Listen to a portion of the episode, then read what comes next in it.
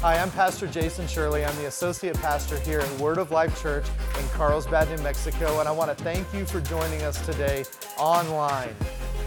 I want you to go right now before we get started and download our app. You can download it from the Apple App Store or from the Google Play Store by simply searching Word of Life Carlsbad.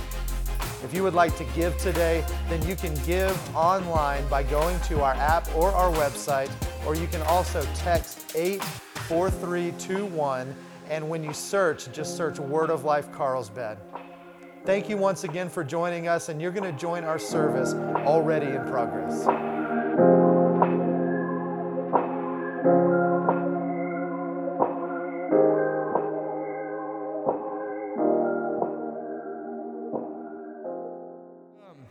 Before I get into my message today, and we're going to continue talking about the power of the Holy Spirit today, and Pastor Daniel's been on this for about six weeks, um, talking about the Holy Spirit. But before I talk about that, I want to give you a little bit of uh, encouragement and then ask you for some help. So, uh, around here, Word of Life, um, we have a lot of stuff going on. And um, there's a lot of things that happen every single week just to make the worship experience a great one. Um, today, I think we've got about like 40 people that traveled to Tulsa for um, that wedding. And um, so we're a little light today. But, um, and I know all y'all are watching online, right? On your drive home? Good morning.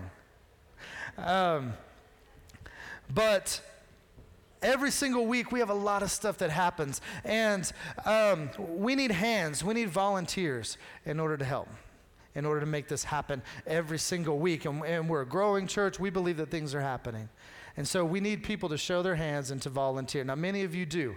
And all that we ask is that you volunteer one Sunday a month. All right, one Sunday a month, and it's it, it's extremely important, and it really makes a big difference as to how things go. And some of you, you just you know that you show up and everything happens. Well, it happens because there's a lot of people that that that give of their time in order to do this, and it's not difficult.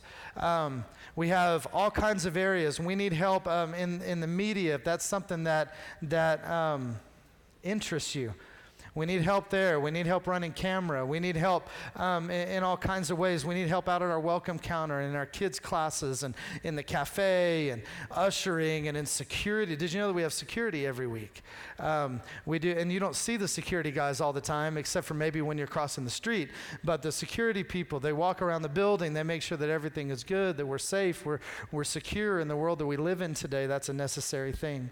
And so, all we ask you to do is we ask you to help one Sunday a month, and we ask you to be here just 30 minutes early, all right? Um, 35 minutes early.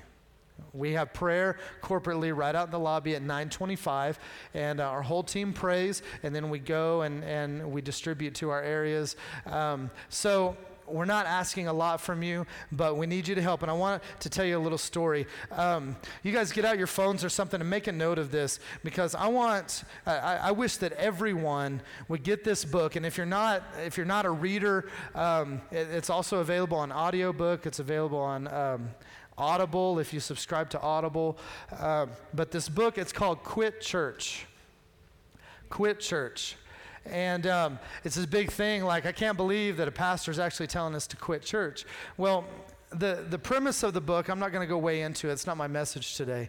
But the premise of the book is quitting the traditional way of doing church. And one story that he tells in there is very, um, is very pertinent to what we're talking about here with volunteering. Um, uh, he says, quit helping out. And he tells this story that he was over at a friend's house, and he tells it better. You're here in the book, um, or read it in the book. But he tells this story. He said, I was over at a friend's house, me and my wife, and we get finished with dinner. And uh, I stood up and I grabbed my plate and I took it to the kitchen and I, I asked if anybody else was done and I grabbed their plates. And he said I was there and the dishwasher was there. And, the, and, and so I start, I start taking care of the, of the dishes, just just doing that. And they were like, no, no, you don't have to do that. You don't, don't worry, you don't have to do that. No, it's okay, really. You're our guest, really. You don't have to take it. He was like, no, it's fine, it's fine. I'm helping out. It's cool. So we took care of him. He said, when we got back home, um, that night, we pulled into the driveway, and, um, and I saw that our dumpster was still out on the curb. And so my wife goes inside, and I walked out, and I grabbed the dumpster, and I rolled it up by the house, and I went inside, and she was doing dishes, and I started helping her. He goes, Nobody in my house said, No, no, you don't have to do that. No, it's cool. No, it, no, it's all right. We'll take care of that. He said, Because it's my house, it was my responsibility. So we have this idea in church that we're helping out and we're performing some kind of service, but really it's our house and we need to take care of it. I believe that every person that calls this place home, that calls Word of Life home, needs to do something in the church. Now, I don't know what that is. And maybe you're like, you know what? I just, I don't really like people that much. I don't really want to do this. I, I like, I, I love everyone, but I only like a few. So I don't know about that. That's okay. There are plenty of things to do. There's things to do during the week. But every single person needs to do something in the local church. I'm not asking you to give up your life. We're all very busy. I understand. We're all very busy but there is something that you can do in the local church. So get involved somehow, some way, and don't diminish your efforts because even your small efforts, what you may think is small, is huge. All right? And everybody joining together doing their part creates a whole body of Christ. Amen? Praise God. Praise God. Sounds good. So, are you cool? Are we cool? All right. Sounds good. Well, I'm going to get started on the message today, and uh, we've been talking about the Holy Spirit. And I want I apologize, my throat's scratchy today, and uh, Kay amazingly brought me a uh, pineapple tea from Starbucks with uh, no sugar. That's my that's my drink of choice. I know I'm weird, but so now, did you see that? What's up with that? So yeah, it's my first time, so it's not bad for my first time, right? Um, I was just thinking, anytime that you take a drink, everybody out there is like, man, I really wish I had a drink. Maybe we could pray for Jesus to multiply the tea today. Um,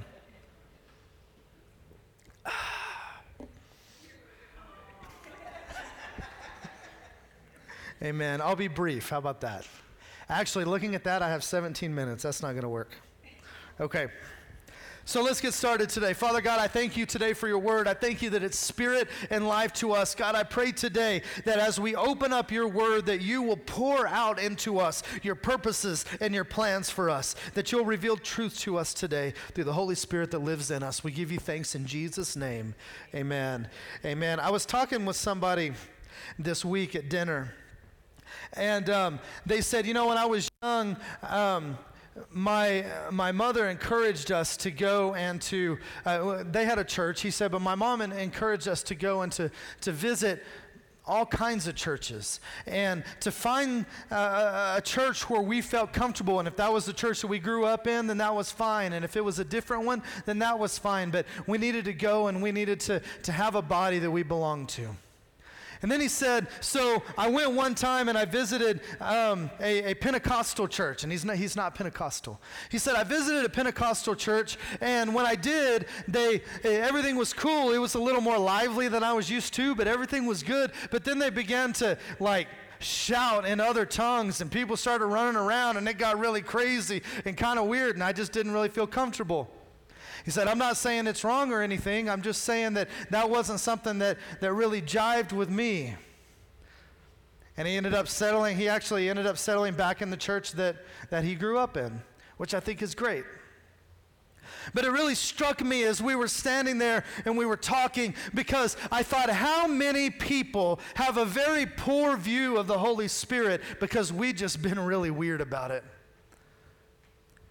How many people have a poor view of the Holy Spirit's ministry because we've been so weird. I remember at times that I would think when I would bring somebody to church or whatever, man, I hope nothing weird happens today because if something weird happens, they might be freaked out.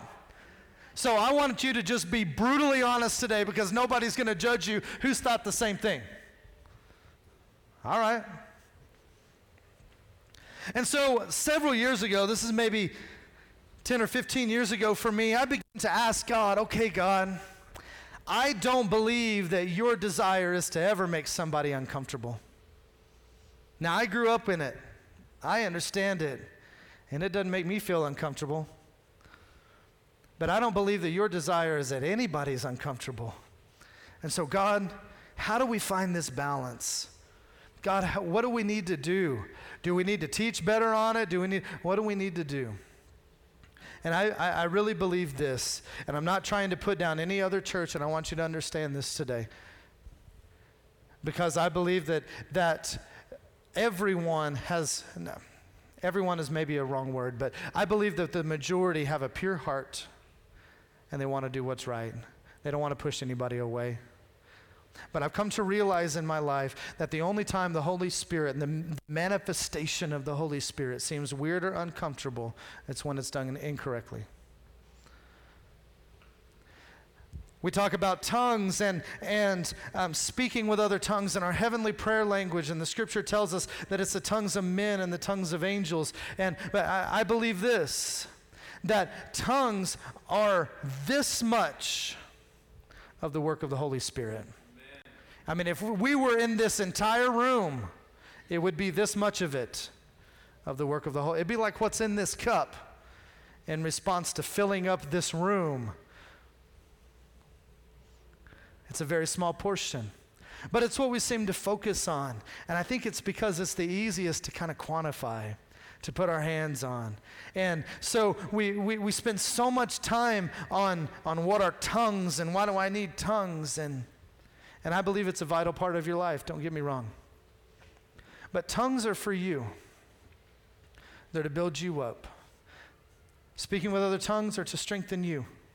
The Bible says you build yourself up in your most holy faith by praying in an unknown tongue. I believe that this is because that when we speak out of our mouth that our words have power. Our words create. But there's sometimes when you just are incapable of saying anything good.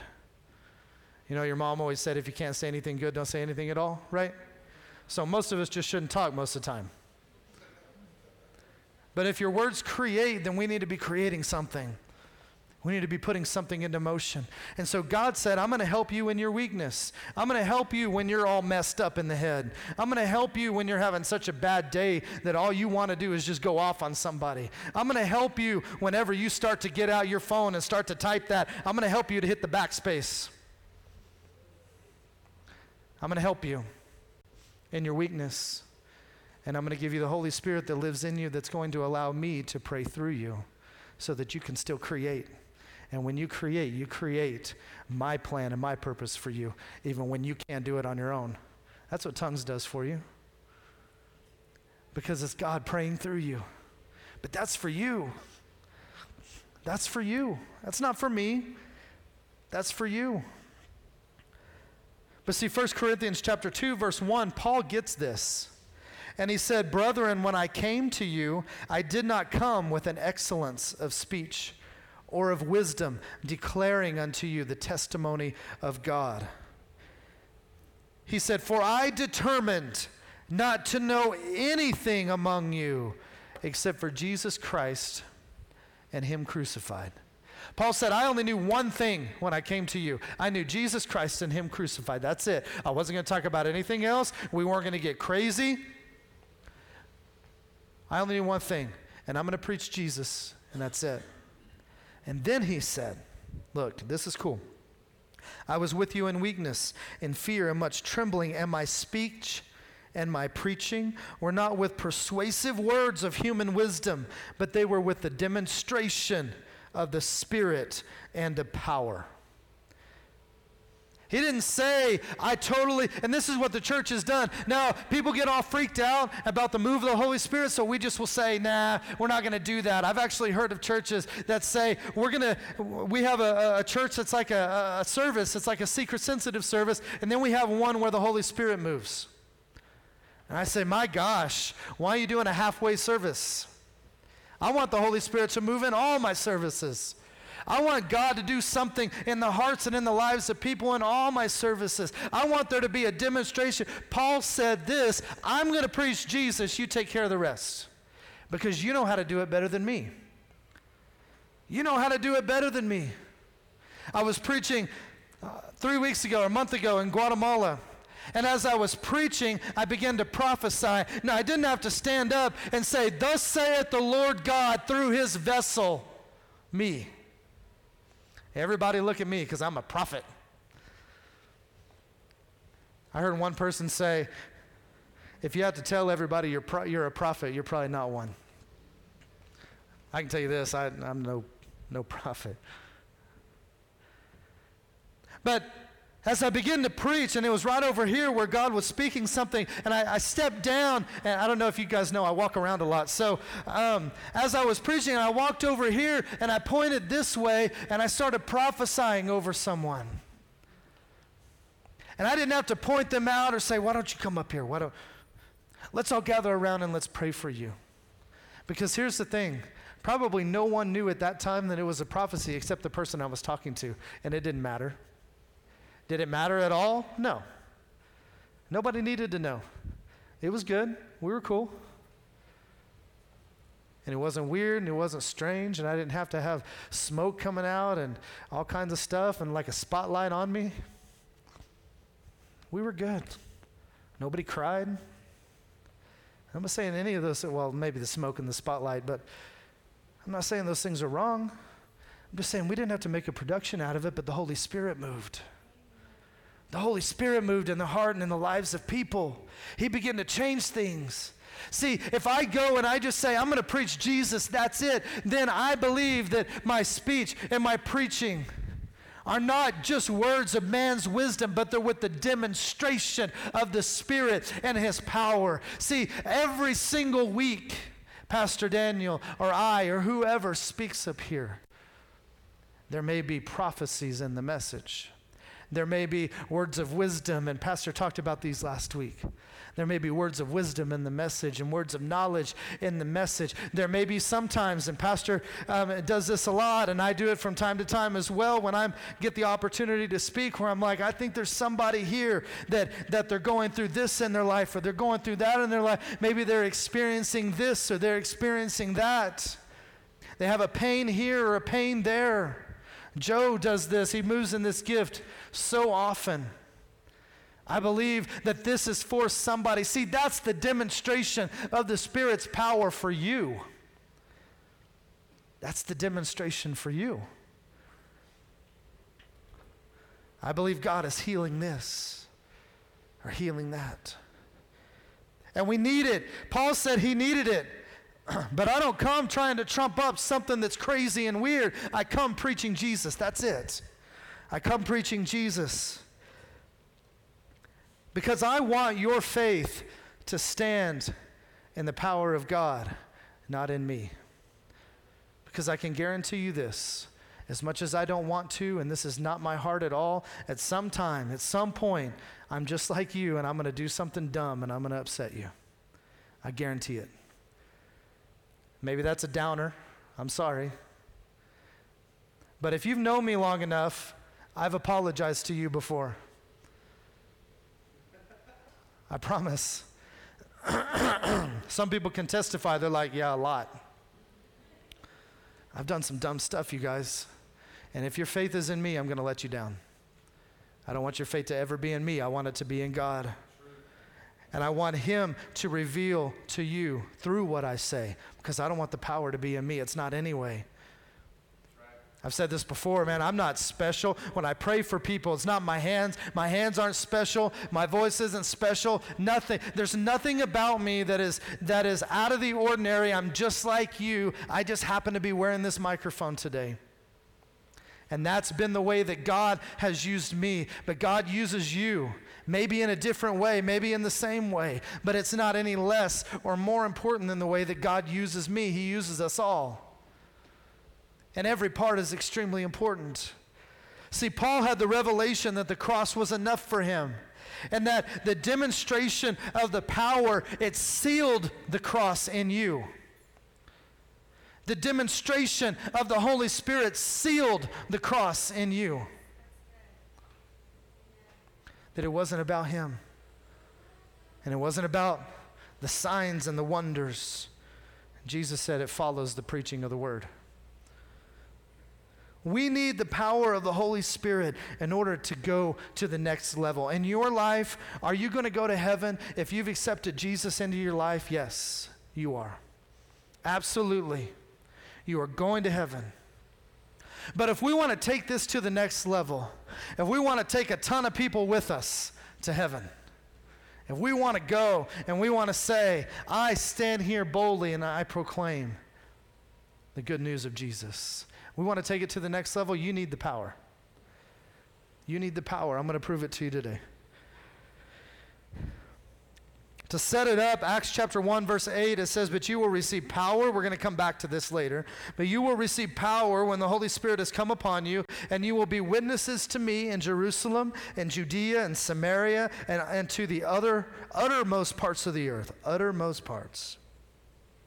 Acts chapter 2, verse 1, it says, When the day of Pentecost had fully come, they were with one accord in one place, and suddenly, there came a sound from heaven as a rushing mighty wind, and it filled the whole house where they were sitting. And there appeared on them divided tongues as of fire. It doesn't say their head was on fire. It said that's the best way I can describe what I was seeing is it looked kind of like fire.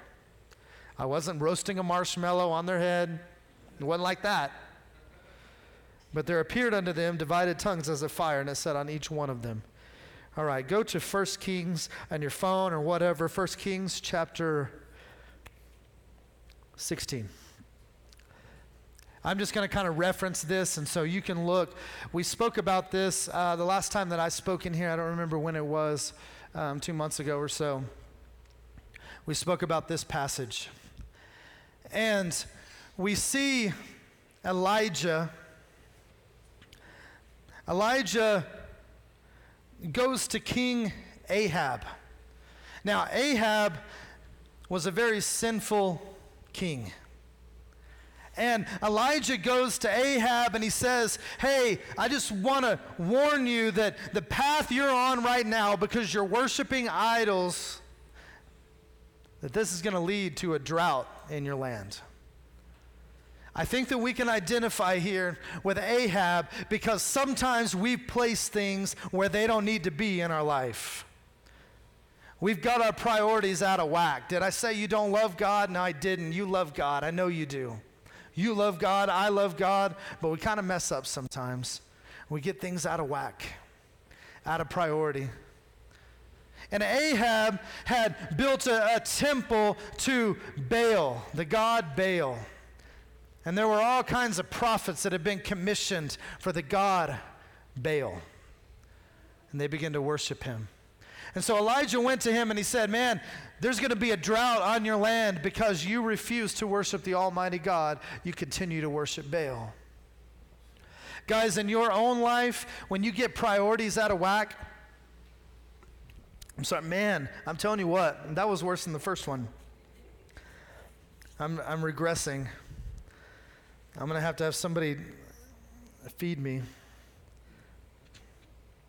When we get our priorities out of whack, when we begin to, to exalt things above God in our life, what's first place in your life? That can be a relationship. I've seen so many people, man, God is so awesome. Ooh, she's hot.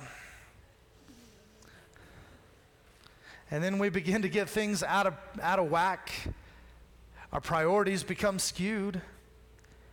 We begin to worship the creation instead of the creator. It doesn't mean that we stopped loving God, but we got our priorities out of whack. It can be a job. It can be a problem. How many times have we said, God, please, uh, God, give me a, I need a new job. God, provide for me. And then God provides you a job and you drop him. And you forget about him. I always, I, I love guys like Kent. Kent, if you don't know Kent, he's standing in the back. Wait, uh, Wave your hand, raise your hand. So, Kent, he works a lot of Sundays, works shift work. We have youth night on Wednesday night. Kent, if he's available, he had, maybe he hadn't been available on a Sunday, he's available on a Wednesday night. Kent is here when he can be. And then he gets a Sunday off and he's here when he can be. Because even though circumstances may be that he can't be here every Sunday morning or whatever, Kent is here and he's hooked up with God. And he didn't say, No, I just can't. I, I, work is, is a higher priority for me right now. I think about guys like, like Ken Walker. And Ken will be watching this later or listening to the podcast because Ken works a lot of Sundays. He's here when he can be, but he's staying hooked up with God. And we've tried to make ways available where you can stay hooked up with the things of God, even though sometimes things are crazy in our life. And, and we're bringing some more things, by the way. Um, God has given us this plan. I don't want to go into it, but God has given us this thing that's like, it's killer, but it's going to take a little bit of time. But we're going to make it to where when you can't be here, you can have a full church experience where you're at. I, it's a revolutionary idea, I think. It's a God idea. It's pretty awesome. But he said, you know what? You're, you're going to have a drought in your land because your priorities are out of whack and you're worshiping a false God. We worship all kinds of things. We worship our problems. We worship our hobbies. You say, How can I worship a problem? How can I do that? How can I, how can I worship a problem?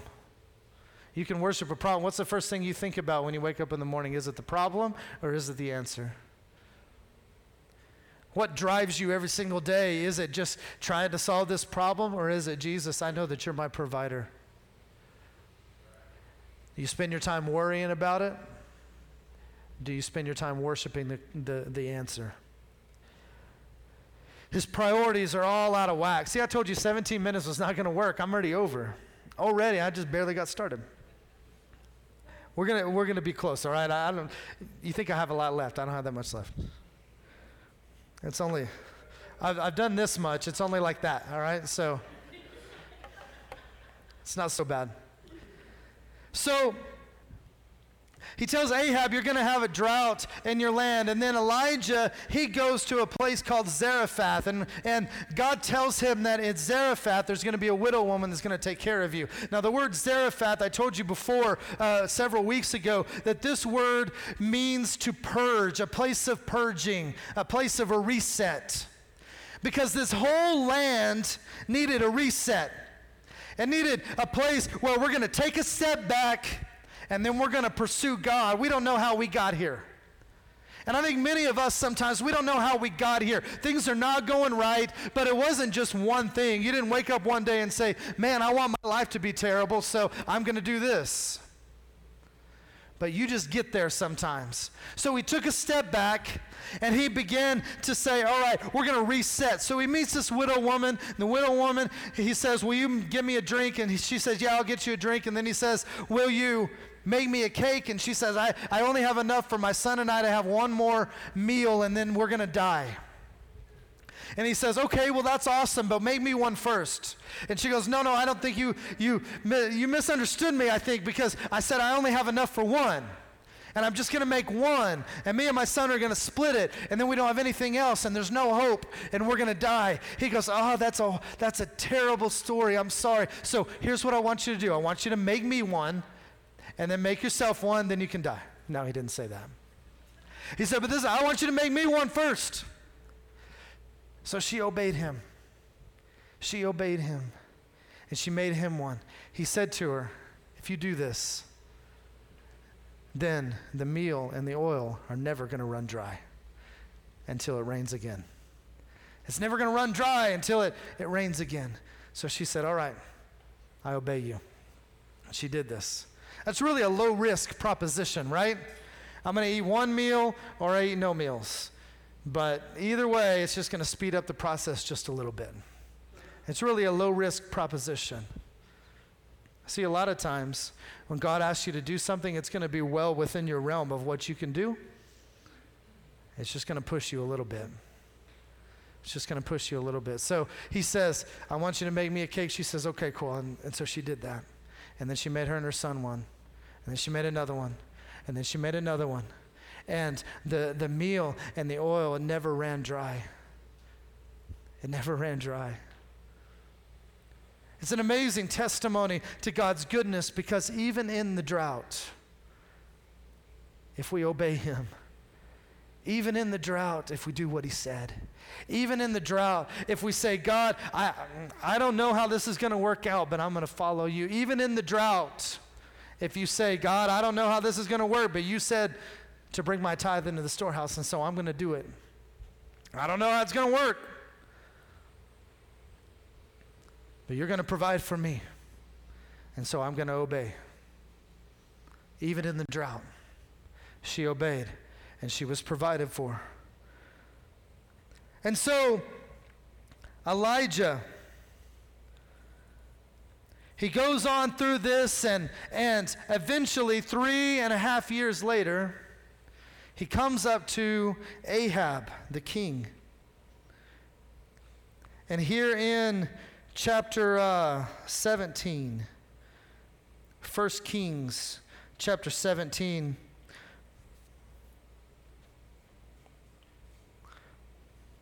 I'm sorry, 1 Kings chapter 18.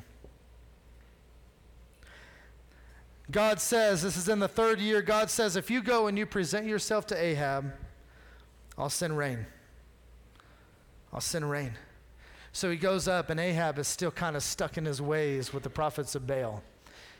And so Elijah calls him to the carpet. And he says, Here's what we're going to do. I want all the prophets of Baal, I want them to come up. And then I'm going to come, and I'm by myself. And we're going to build altars, and we're going to place sacrifices on the altar. And I want you to call down fire to light the altar. And wherever there's fire, that's the true God. Wherever there's fire, that's the true God. Now I want you to remember that the first thing Elijah did was he went to Zarephath and he purged, and God sustained him and the widow woman. And then the second thing that Elijah did was he went and he was obedient and he said, Let's bring the rain. Now let's bring the rain. God had mercy on them. Even though the ways hadn't changed, God had mercy. Let's bring the rain. And then Elijah said, We need more than rain, we need some fire. Remember, Acts told us that you'll receive power. When they received the power, it looked like fire. Just a reminder. So the prophets of Baal, they all gather around and they're shouting out. They're like, God, bring it. Baal, bring it. Rain down on us. They were dancing and cutting themselves and doing all kinds of crazy stuff. And Elijah looked and he's like, maybe your God doesn't hear you. Maybe, maybe he's asleep. Maybe you need to wake him up. Maybe he's in the bathroom or something. I don't know. I don't know what's happening right now, but there's nothing happening as far as your fire. Nothing's happening. So finally, Elijah says, All right, my turn, my turn. Very important here. He takes 12 stones, and this is verse, uh, 1 Kings 18, verse um, something. I thought maybe I had it up there, but I don't. 1 Kings chapter 18.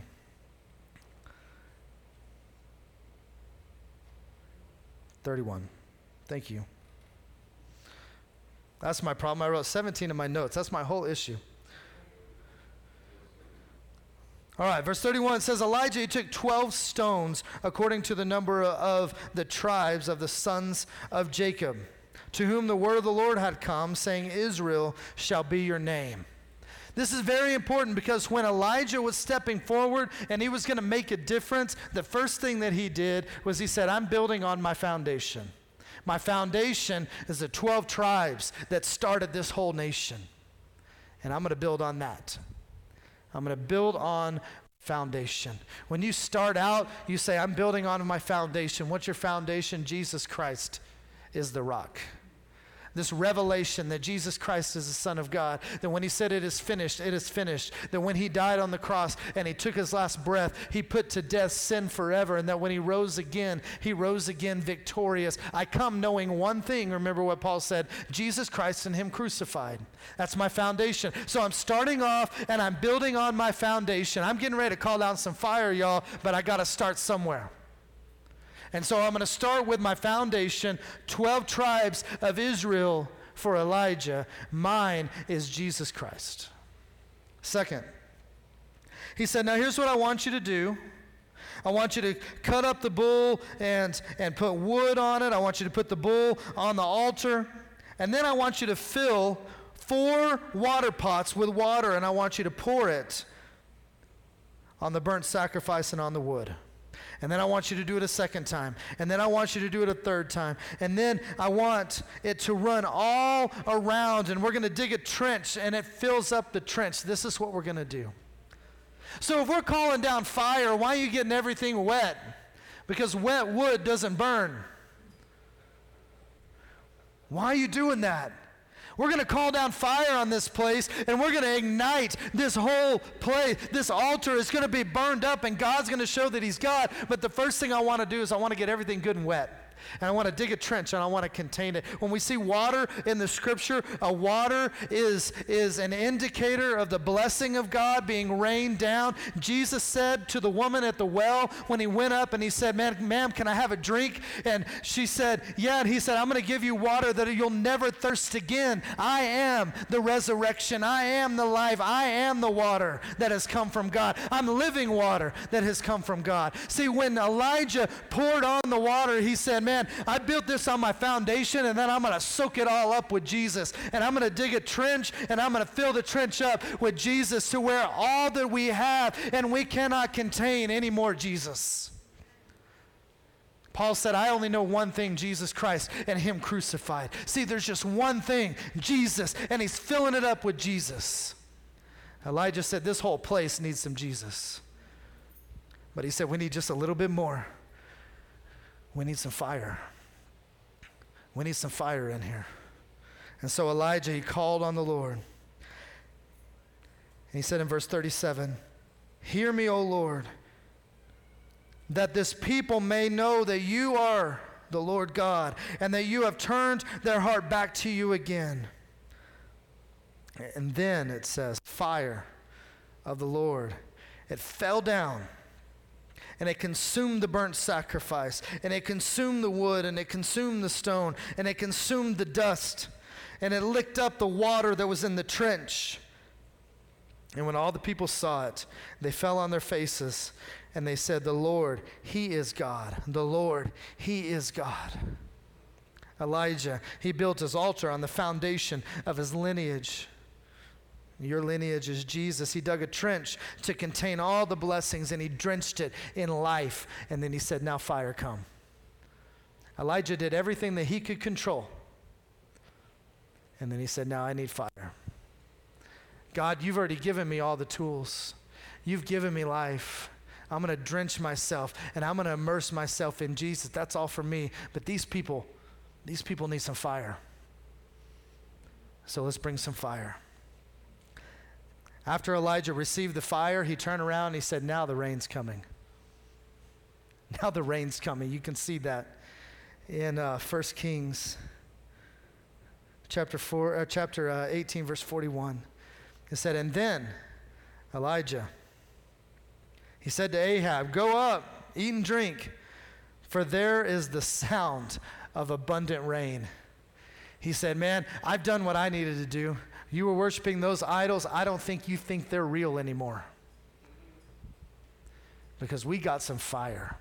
I only know one thing. I know Jesus Christ. That's it. So I'm going to build my altar and I'm going to soak myself up with Jesus. and I'm good with that. And so I'm going to preach that. But then, God, I need some fire for all these people so that I can show them. But they received power, the disciples, when the Holy Spirit came upon them, and on them were cloven tongues as of fire. Because they were good. They knew the resurrected Christ, but they needed some fire. This is good right here. I'm almost done, I promise. He said, Go up, eat and drink, for there is the sound of abundance of rain. So Ahab went up, he ate, he drank, and Elijah went to the top of the mountain, and he bowed down to the ground, and he put his face between his knees, and he said to the servant, Now go look towards the sea and tell me that there's rain. Elijah, bold, full of fire, God just showed off, and he said, All right, here's what we're going to do. You go and you have a party. I'm going to go up to the mountain, and I'm going to pray and my servant, go and look at the clouds. Take a picture. Send it to me. Text it to me. I want to see a picture. I want to see a picture of this huge storm cloud that's coming. that's going to just soak everything and it's going to be amazing it's going to be like a, a rain like nobody has ever seen before and so what happened the servant went up isn't that what happened he took a picture he's like look rain cloud selfie right hashtag rain's coming first time in 30 years not 33 years sorry rain's coming rain's here right now that's not what happened Elijah goes up, he starts praying. He's like, hey, bro, go take a picture of the clouds. The guy runs over there. He t- he's like, oh, man. hey, uh, I don't mean to interrupt your like praying, man, but uh, like there's, there's nothing. There's no cloud. There's not even like a marshmallow in the sky. There's nothing. No clouds. Elijah said, go look again. All right. Go look. He's like, it's got to be here this time. This, this guy just made fire come down. There's, there's got to be a cloud. Nothing. Elijah says, Go again. Third time, nothing. Go again a fourth time, nothing. Go again a fifth time, nothing. Bro, I'm getting tired of walking back and forth, all right? No, go again. Seven times. On the seventh time, he's like, I don't see anything. Oh, man. I see a cloud over there. I see a little, it's like the size of a guy's hand. It's little, but it's a cloud. He goes back to Elijah. I didn't even take a drink that time. He goes, I'm just excited. He goes over to Elijah. He's like, oh man, there's a, you, you see it over there. There's a cloud over there. There's a cloud over there. I see a cloud beginning to form. It's getting bigger and it's growing. Sometimes in our life, we begin to speak the words of God over our situation, and it doesn't seem like anything is happening. And God is saying, Go look again. No, go look again. Don't give up. Keep looking. And you look and you're like, Oh, it's little, but there's something over there. Maybe it's a little cloud. Maybe it's just the size of a hand, but it begins to grow. Look at what he said. He said, And it came to pass the seventh time, verse 44, it came to pass the seventh time that there's a cloud as small as a man's hand rising out of the sea. And so he goes up and he says, All right, go tell everybody to prepare for rain. Go tell everybody to prepare for rain. I am here to tell you that this nation, our community, our city, our state, the United States, this world needs the rain of God. We need the living water of God to rush over our nation, to rush over our world. We need it to happen, but in order for it to happen, you got to have some fire first. You need the fire first for everybody else because you've experienced the rain. You've experienced the rain, but everybody else needs it too. And so you need the fire. And you say, oh, come on, I'm going to get the fire, pour down, burn up this place, and bring the fire for everybody else. And once that fire gets their attention, does it get somebody's attention? When you go up, we, we said before, and I told you this doesn't have to be weird. I don't expect you to go into work tomorrow morning and say, Thus saith the Lord, the rain is coming mic drop, out, right? You don't need to do that. But what if you go up and the Spirit of God begins to move on you because you got fire and He begins to move? And you say, Hey, I noticed that you were having a little bit of a rough day. Just wanted you to know that I'm praying for you. Nothing weird. You don't have to like lay hands in the middle of the office. I'm not saying you can't.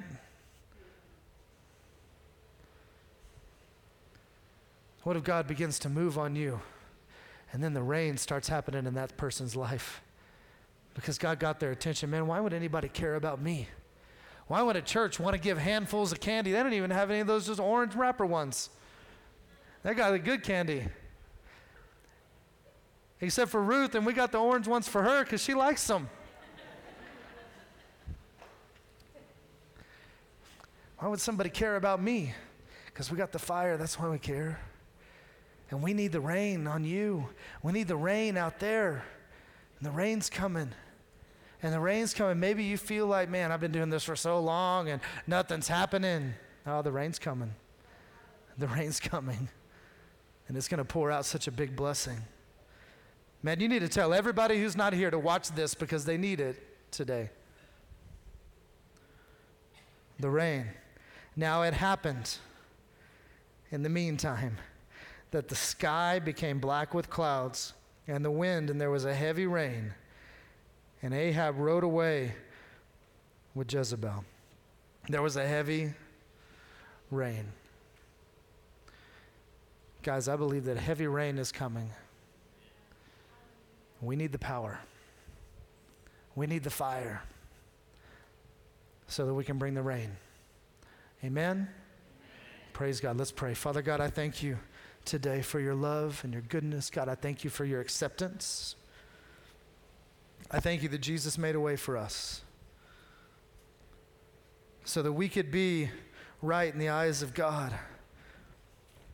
God, sometimes it puzzles me as to why you use me. Messed up, broken. But I thank you that you look past my fault and you saw my need. You knew that I couldn't do this on my own by myself. You knew that I couldn't live this life, I couldn't be successful, but you called me to be a success. And so you raised me up. God, I pray for this church that you have raised us up in the middle of a dark place, and you said, Go and be a light. You said, Go and be love. Go and be my hands. Go and be my feet. Go and be my voice. And then you've given us ways to do that. You've given us resources to do that.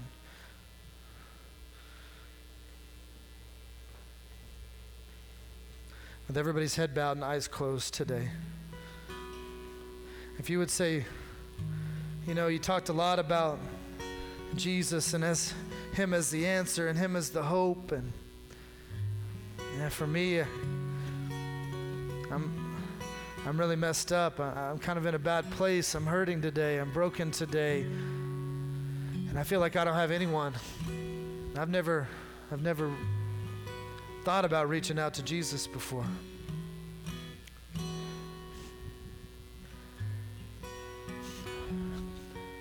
Maybe you'd say, man, I'm, I'm a little too messed up.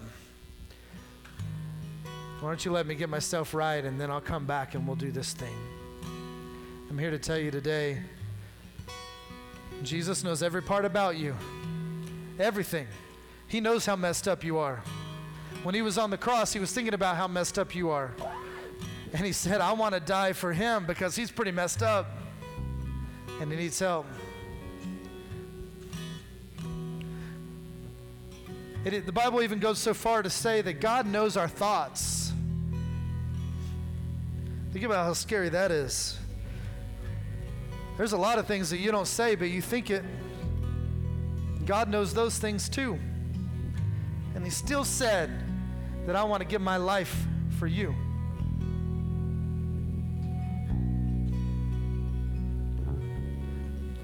So if you're here today, you've never received Jesus, I want to invite you to meet Jesus today. Let me help you. Once again, I'm not special or anything like that. I'm just a normal dude. But I came to realize that my life was kind of terrible without God in it.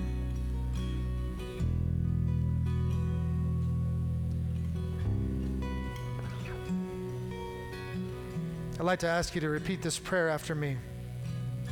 I don't want you to just do it blind. What we're going to say is, Jesus, I, your way is better than mine, and I need help. And we're going to ask Him to come and to help us. The Bible tells us that if we confess with our mouth that He's the Lord, or you say, Your way is better than mine, and I want, I want your direction, and I'm going to follow you. And then it says, if you believe in your heart that God raised Jesus from the dead, that means that you believe that that's true. And the Bible said that Jesus died on the cross, and on the third day He rose again. That today the tomb is empty. If you've never said that and meant it in your heart and you want to today, I want to invite you to say this after me. And then I'm going to ask everybody in here to say it with us as a show of support to those who maybe haven't. See, it's not about making you feel weird or uncomfortable or making you come forward or anything like that. It's just between you and God. And in here, we're family. So we want to support you. So say this after me. Say, Jesus, I believe that you're God's son.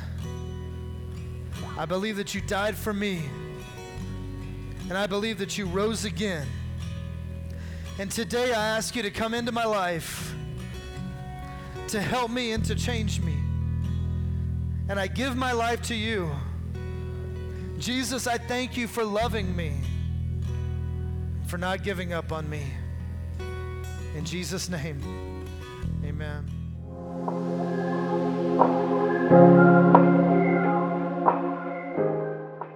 Well, thank you once again for joining us today online. We want to connect with you, and we can do so one of three ways. You can email us church at wolcarlsbad.com.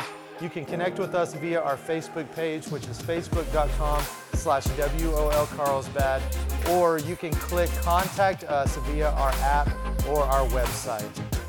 We would love to hear from you, and we want you to know that God is madly in love with you. Thanks for joining us.